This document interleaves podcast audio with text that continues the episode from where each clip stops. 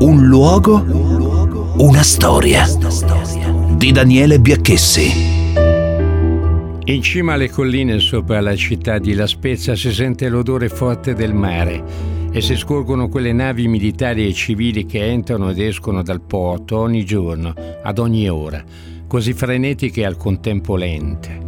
Dalle colline puoi osservare la bellezza del Golfo dei Poeti di Porto Venere, dell'isola di Palmaria. Le case che stanno laggiù dall'altra parte della baia sembrano punti rossi lontani e i lievi pendii che vanno dalle Cinque Terre fino all'ultima propagine del promontorio dimostrano la bellezza di un luogo unico che sa di magia. E ci sono paesi dalle case colorate che si miscono con l'azzurro del cielo e il blu intenso del mare.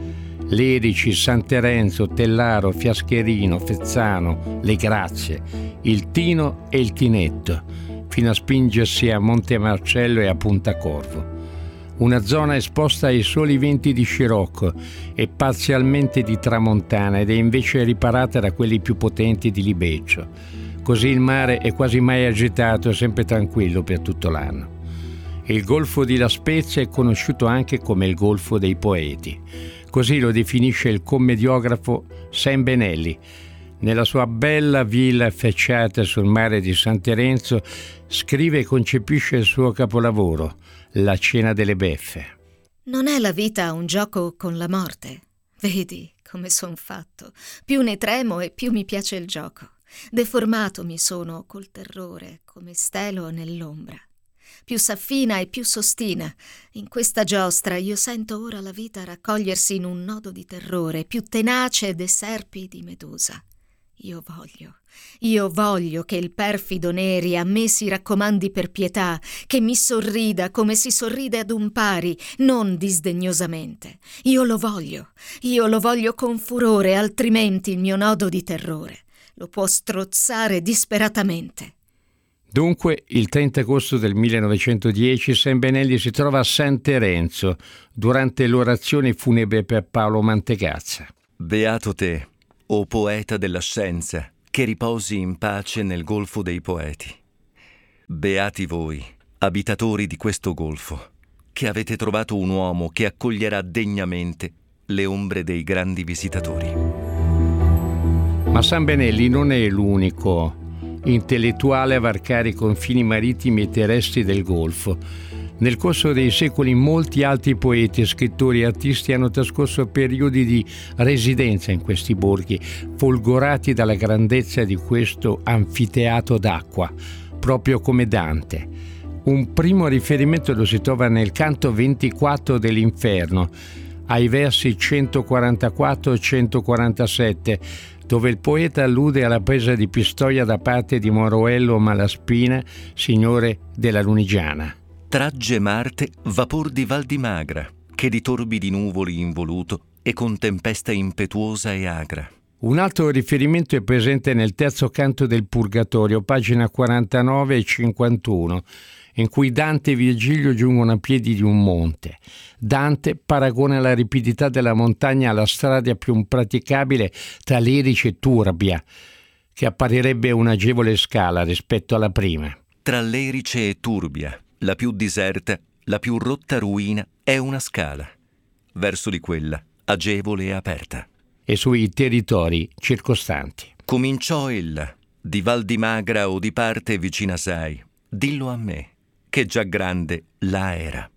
Da questi riferimenti si può dedurre che Dante rimane a tal punto affascinato dal Golfo dei Poeti da citarlo e ricordarlo in vari momenti della sua opera, sia per gli avvenimenti a cui prende parte, sia per il suo aspetto caratteristico e indimenticabile.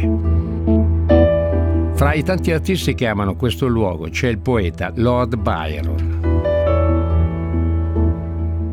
Passa radiosa come la notte tersa dai cieli stellati. Il meglio del buio, del fulgore si incontra nei suoi occhi, addolciti a quella tenera luce che il cielo nega allo sforzo del giorno.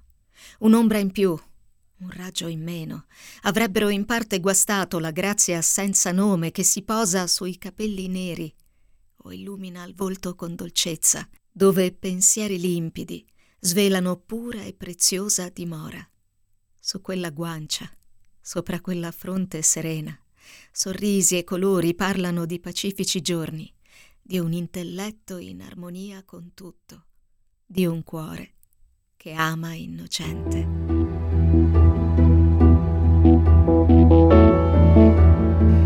La leggendaria traversata di Lord Byron nel 1822 da Porto Venere a Lerici per raggiungere Villa Magna, San Terenzo fa parte delle tradizioni del Golfo.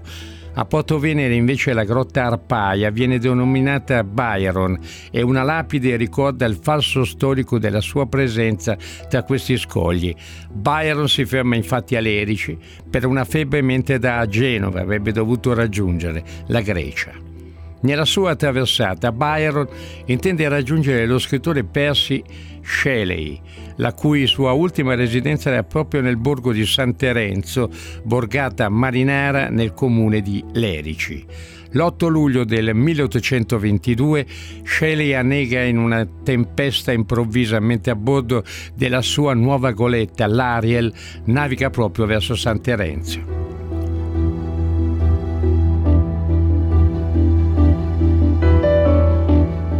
Apprezzano e declamano il Golfo dei Poeti lo scrittore David Herbert Lawrence, la scrittrice e pittrice George Sand, il pittore svizzero Arnold Bocklin e ancora il pittore tedesco Karl Blecken che nel 1829 si trova alla Spezia e lascia due disegni intitolati La Baia della Spezia e i monti sul Golfo della Spezia e poi un olio su tela tramonto sulla Baia della Spezia. La scrittrice Emma Orsi, autrice della Primula Rossa, costruisce una villa Lerici dove vive dal 1927 al 1933. Tra gli artisti italiani ricordiamo lo scrittore e scienziato Paolo Mantegazza, il pittore Oreste Carpi, i poeti Gabriele D'Annunzio e Filippo Tommaso Marinetti, il giornalista Indro Montanelli, il poeta e giornalista Giovanni Giudici. Metti in versi la vita trascrivi fedelmente, senza tacere particolare alcuno, l'evidenza dei vivi.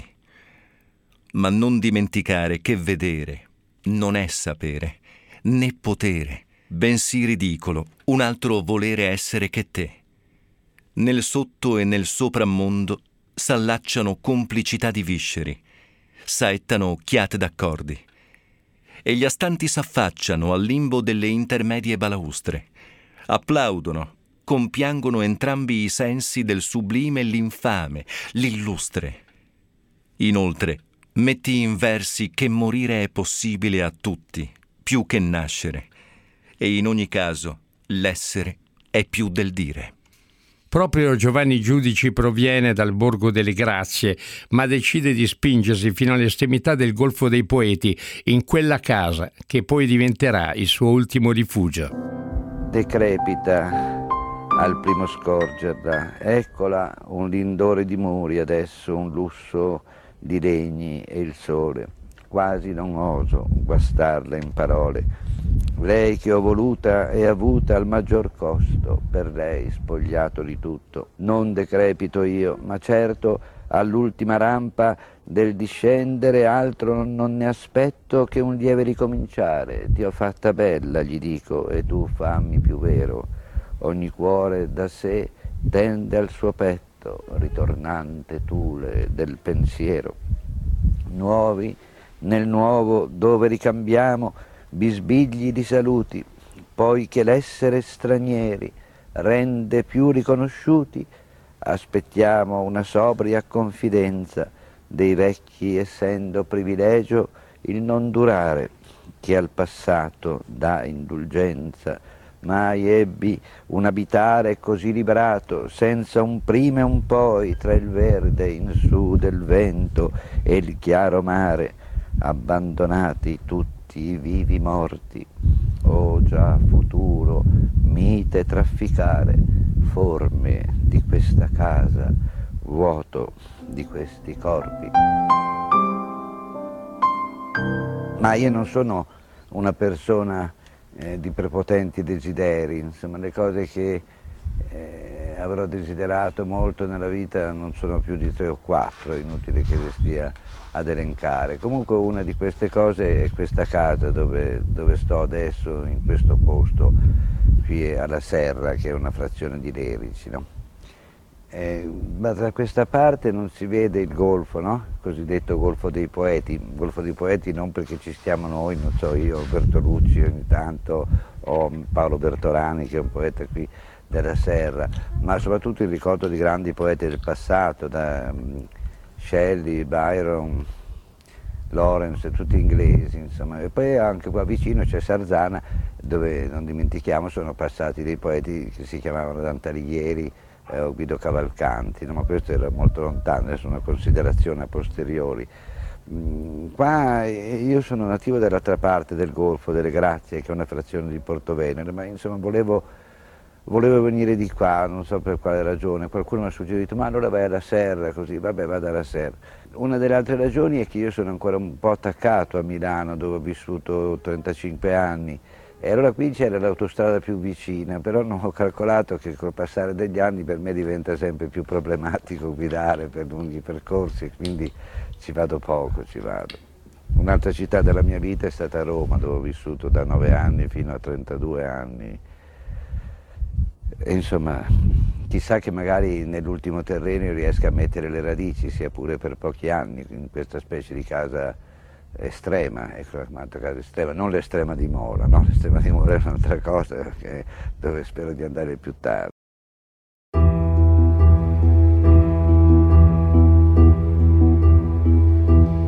A Tellaro non ci sono strade, per arrivare al paese esiste un'unica via di accesso che parte da Lerici e conduce fino al mare. Il borgo si trova su una rocca a picco sul mare e il suo centro è un susseguirsi di stradine strette intrecciate, dove si affacciano casette dai colori pastello.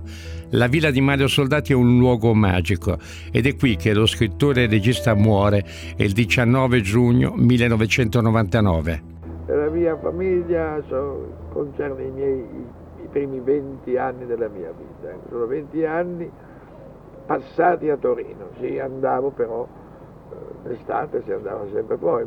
Prima una volta si faceva in montagna e poi dopo al mare, eh, prima al mare in Liguria, poi al mare a Viareggio, poi di nuovo al mare in Liguria e poi alla fine, cioè quando io avevo già 14, 15, quando già, ero già al, in, cioè già entravo all'università, cioè mi ricordo che siamo tornati